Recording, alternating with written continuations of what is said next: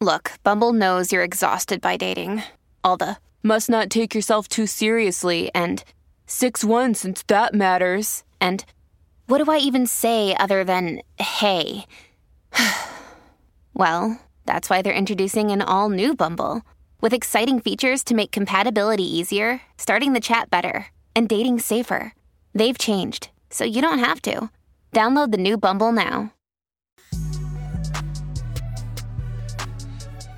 There are about 400 codes of conduct um, uh, around the world covering all aspects of journalism. But actually, all of them are really focused on five key values for journalism. And the first of them is accuracy. For the first principle is no deceptive handling of the facts.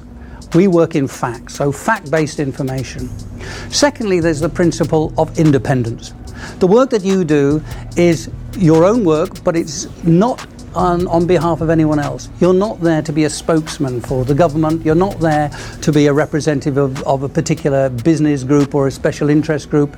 You have transparency in what you do. Uh, thirdly, there is the principle of impartiality.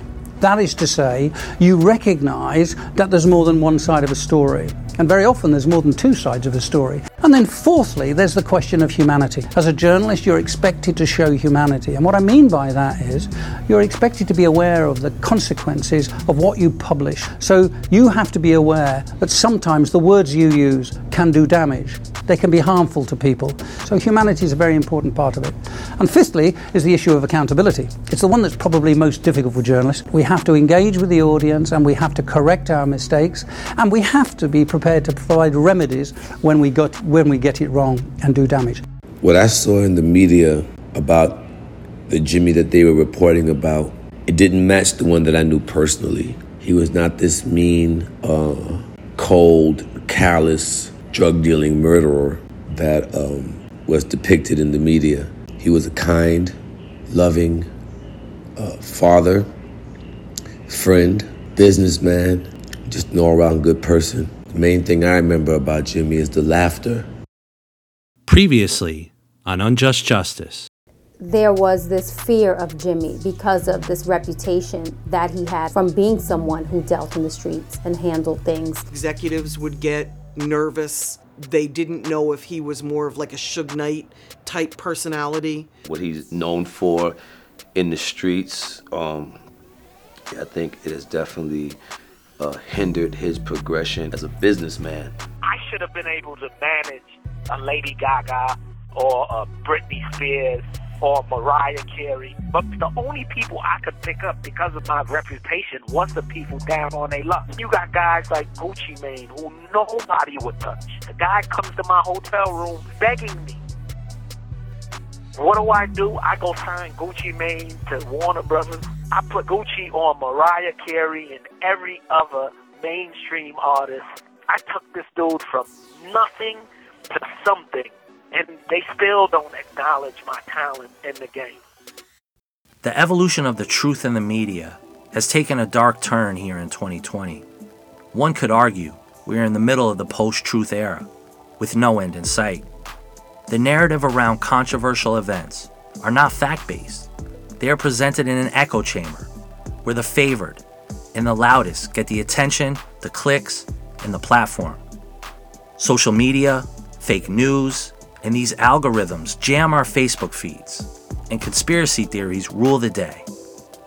When Jimmy Rosemond started to ascend the ranks of the hip hop music industry, it was a different time. Hip hop blogs and media outlets were still traditional in a sense power players like Vibe Magazine, XXL, and The Source. These were publications where fans could find information and dig deeper into the characters and storylines within the culture. People actually still read long form journalism that mattered. In December of 2005, Vibe magazine published an article written by Ethan Brown profiling Jimmy Rosemond. Jimmy agreed to do the piece in hopes to clear the air about rumors circulating about his involvement in the infamous 1994 Quad Studio shooting of Tupac Shakur. Instead, it had the opposite effect. What was supposed to be an article of redemption turned into a glorification of his criminal past. Brown's article spotlighted Jimmy's nefarious past, portraying him as a gangster, moving in the shadows of the music industry, and alluding to connections between Jimmy and several criminal cases.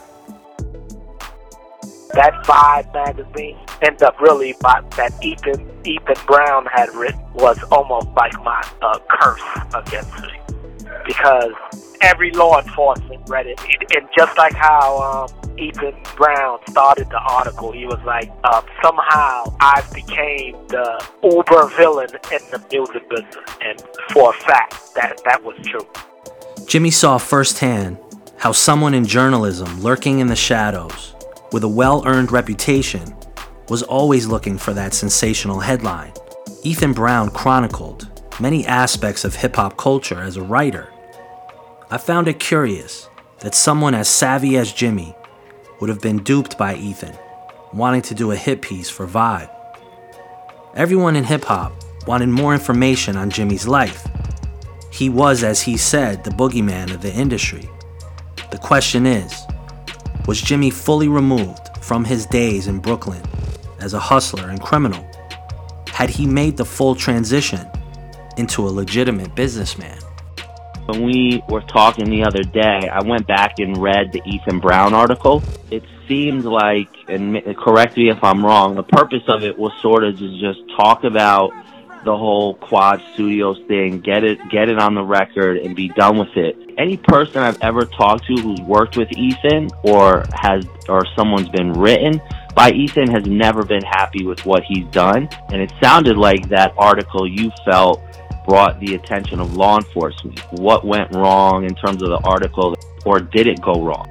Well, up until then, I, I always felt the best thing to do is just to remain silent on the issue. Ethan Brown had reached out to a publicist, and um, and we were mulling over should I even address the issue and would it go away at that point.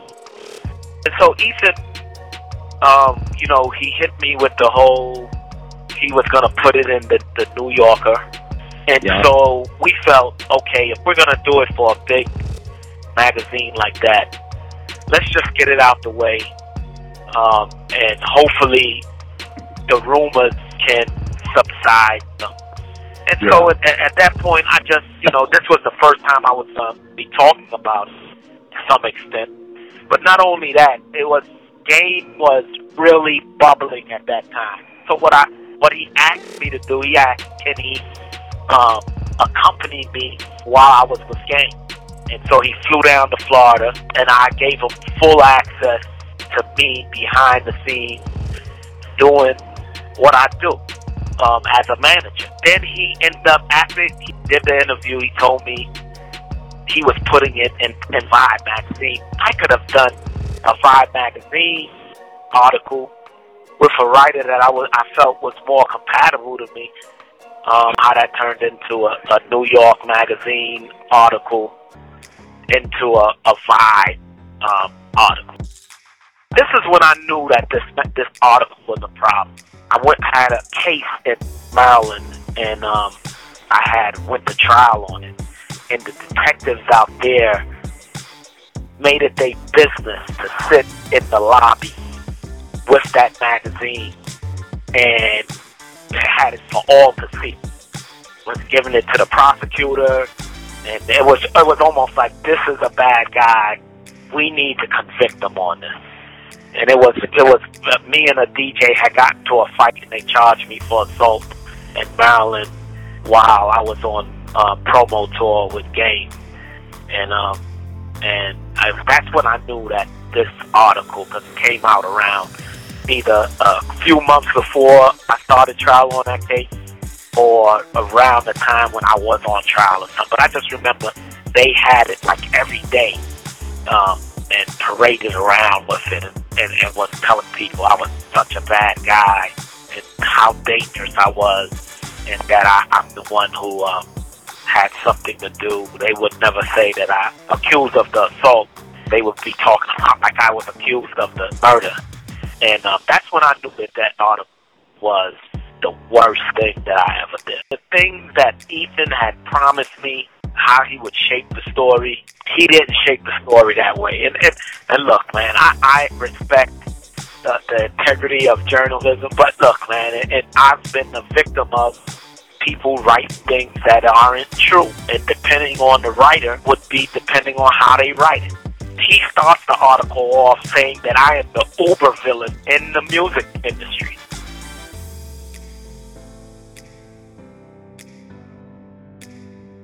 If a story was printed in a major news outlet or one of the prestige hip hop publications, that word was gospel. The environment wasn't filled with message boards or Instagram feeds that could be clogged with misinformation. For Jimmy, he unfortunately has experienced both of these phases of the media old school and now new school, where his personal story and journey has been overshadowed by small, salacious Instagram posts by his enemies or the misinformed who actually think he might have even killed Tupac, which is staggeringly stupid. Yet, it has been said by more than one person. The media and its influence in the early days of the explosion of hip hop is a topic that has rarely been unpacked, but needs further examination.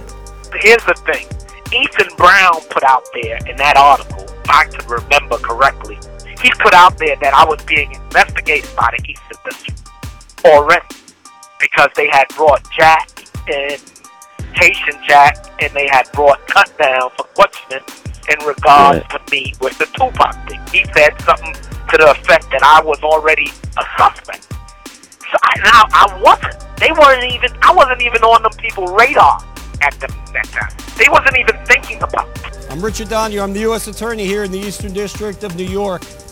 Minutes ago, a federal jury here in the Eastern District convicted Joaquin El Chapo Guzman Loera on all counts of the federal indictment. In sum, the jury found that Guzman led the Sinaloa cartel, one of the largest and most dangerous drug cartels in the world. We're here today to announce the fact that a grand jury uh, here in the Eastern District has returned an indictment. Uh, and, and we have alleged that two defendants, uh, Carl Jordan Jr.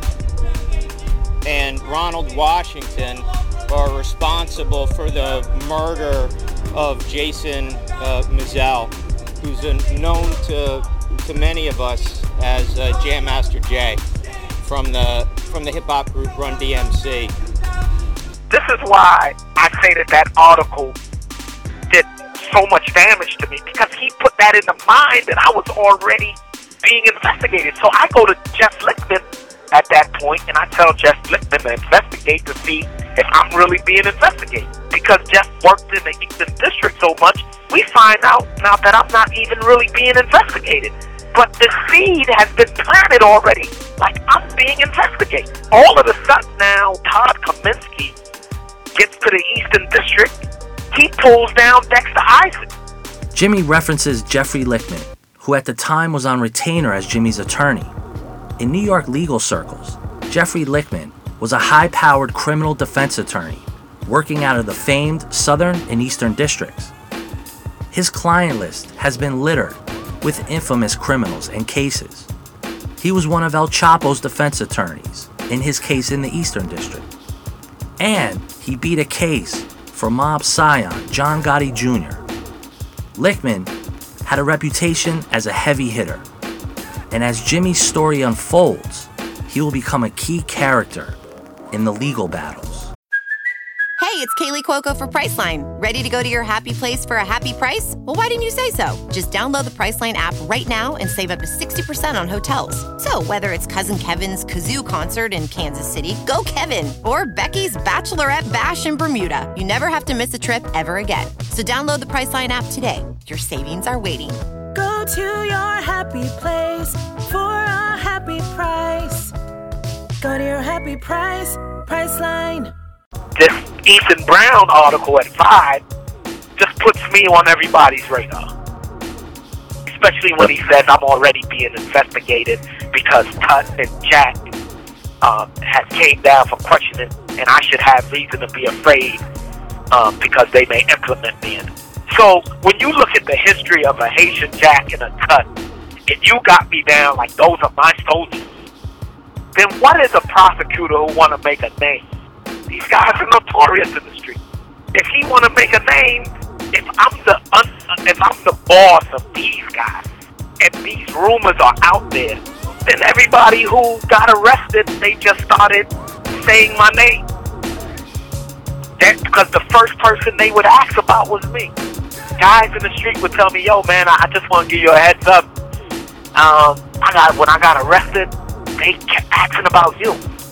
I don't know why, but your name always was coming up.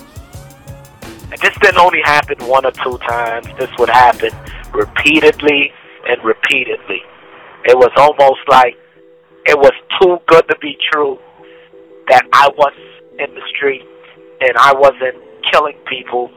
And and then you had the other, like I said, the other rumors that I was walking into people's offices with a gun in my waist and putting it on the table, and they would believe they were believing these rumors because it got to even a point to where they started talking to people at the record companies, and they started telling, "Hey, man, be careful, because um, they asked for were you threatening us up here."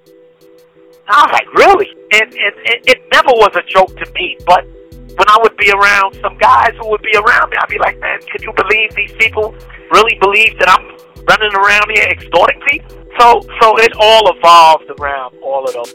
You think after Ethan wrote that article that that's when Chuck Phillips started to gain more interest in your story? I mean, the rumors was there, the name was there, but there was really no feedback as far as before I did that article. Like people would ask me for interviews, and then they would spring the Tupac question on me. But that's when peak of the interest pretty much um, started. Because if you look at articles before that, they would only talk about my musical accolade and the things Mhm. that I've done in the music business. Everything after that turned to, um, you know, the allegations of Tupac and magnifying what he said. The question I posed during the above call would be the first of many times that Chuck Phillips would appear in this narrative. Phillips was a writer at the LA Times in 1995, chronicling the music and entertainment industries.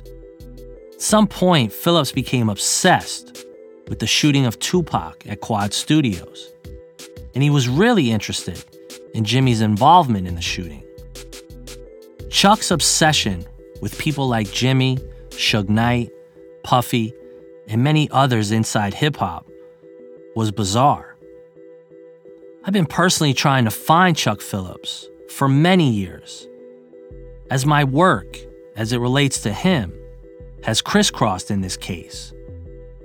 And also, another case in the murder and cover up of Biggie Smalls. I hope one day to hear from Chuck and have him explain his odyssey into this world that resulted in him completely disappearing, which in 2020 is very hard. Here is some archival audio of Chuck Phillips, some of the only audio that exists of him anywhere. I, I wrote the story based upon my sources. There were two people who were involved in the beating, and then there were three people who Henchman had spoke to about what happened. Those were my sources in New York for the story, and that's they bits and pieces they all agreed on. Mostly, it was basically the, Henchman set this up because Tupac wouldn't sign with Henchman as a manager, and Haitian Jack and Henchman were trying to do a management deal with him. They took him all over the city, you know, took him everywhere. And then initially he wouldn't sign with Puffy. Puffy wanted him to sign with Bad Boy, and he was already signed to Interscope, but he was trying to get him over there, right? And he said no. And then they said they could bring him to Bad Boy. They would manage him and they would bring him. And then he said no to Haitian Jack and Henchman, and that's why he got beat up. Before then, nobody had real access to me. The only thing that I would talk about is the music industry and the things that I've done. And they would write whatever about my past history as far as my arrest or whatever on their own. But it was that article that not only did it get on law enforcement, not only did I get on law enforcement um, radar, that's when I got on Chuck Phillips' radar at that point also. Journalist Chuck Phillips in 2008 wrote an article in the LA Times that Jimmy organized the 1994 attack on Tupac at Quad Studios in Times Square. The article alleged that Biggie Smalls and others knew about the attack weeks in advance. Phillips ended up duped by fake FBI 302 documents from a confidential informant. And the LA Times had to print a full retraction of the story. Phillips was also fired and disgraced as a journalist. Jimmy sued Chuck Phillips and the LA Times and won an undisclosed sum of money. Chuck Phillips, at the time of his firing, would continue to look into Jimmy and many others by reaching out to friends in federal prison. So at one point, Chuck Phillips get, gets on our radar when Dexter Isaac writes me. Now remember, he's my childhood friend, so I'm sending him money orders and stuff like that while he's in um, the U.S. penitentiary. One of the letters that Dexter writes me, he tells me that he's been in contact with a guy named Chuck Phillips who is writing an article and he's trying to find out about me. And he, um, not only is he in contact with Dexter Isaac, he's in touch with a few other guys in in the same jail with him. And then he brings up um, James Sabatino's name, saying that um, James Sabatino said that he was in the room with um, me and Puffy when we conspired to to assault Tupac. I never knew who James Sabatino was. I believe they they were all in either Allenwood or Canaan at the time. But um, I, I didn't know who James Sabatino was until Dexter Isaac told me. CBS 4 exclusive confessions of a real life con man, whether posing as a producer for Sony Music or the president of the Miami Dolphins, Jimmy Sabatino has proven to be a master of deception. He even scammed his way into the penthouse suites of Ritzy's South Beach hotels. And now, though, he's headed to federal prison. Um, and so I asked him, can he get some other letters that Chuck Phillips had sent? Um, and can he send them to me? And what he did, he sent the letters that Chuck sent him, and he sent um, letters that uh, that the other inmates had got from other guys that I had no history. At some point, I gave those letters to Jeff Lichtman so that he can um, find out what was going on. Somehow, Chuck Phillips got my um, my email, and he emailed me and asked me could he interview me, and I told him that um, I told him that I was because I already knew what he was trying to do, and I told him I wasn't. I didn't want to talk to him, and um, I told him if he wrote anything that was out of order, that we we'd be suing him. He cursed me out and told me that if, if I thought I was going to get away with, with the whole um, Tupac thing, that I was I was kidding. Uh, you know, he he had a plan for me over there. Soon after that, I believe Lichtman called him and wanted to know what kind of article he was writing for the LA Times. And uh, next thing we know, the article was, was dropped. He put the article out. He put the article out first online, and then it came out on in the LA Times um, itself. When the article came out, it only involved me and and Puff pretty much. It didn't um, talk about really anybody else and they had papers from James Sabatino saying that um, he they they didn't only have papers; they had FBI that said that he, um, Puffy, and myself was in a room, and we conspired to to, to assault uh, Tupac. At that point, I didn't really know what to do. I mean, if they had FBI reports to back up the story, this was the first time that I, I there was ever any paperwork that that was generated in regards to you know the Tupac shoot. So um, you know, I, I pretty much felt that my career was over with at that point. It was beyond rumors now. Now it was actual police report. It, it was nine days after the article came out that the, the smoking gun article said that papers they relied on on the story was all fake. And so my publicist called me at that time and told me that um, the papers that they used to say that um, me and Puffy was in the room were fake. So, I mean, that, uh, of course, a light bulb and some joy in my heart. Like, thank God, like, now it's finally, you know, that people are lying on me in regards to it comes out. It has been nearly 15 years since Tupac Shakur was shot and robbed outside of Manhattan's Quad Studios. But the controversy surrounding that attack rages on today. Although no one has ever officially been fingered in the New York shooting, Pulitzer Prize winning writer Chuck Phillips recently claimed in an LA Times article that Diddy and the notorious B.I.G. were aware of a plot masterminded by Czar Entertainment co founder Jimmy Rosemond, also known as Jimmy Henchman. Last week, Phillips admitted that he'd been duped, that the story was based on false FBI documents forged by a known felon, James Sabatino, who also was a key target in Phillips' report. This is staggering to hear this story. Just think about what Jimmy is saying. Inmates inside a federal prison used a typewriter to manufacture a fake FBI 302 document. 302 documents are used when an FBI agent interviews a suspect or source of information. An agent takes handwritten notes and then types up the official 302 documents. What this means is that someone really wanted to go after Jimmy and Puffy. Someone had a vendetta. To think that inmates could be this creative is staggering. And Chuck Phillips, who at the time was a Pulitzer Prize winning journalist, either bought into this scheme from the start or he was just duped. Did Puffy have a relationship with James Sabatino, or was this something that he just made this whole thing up?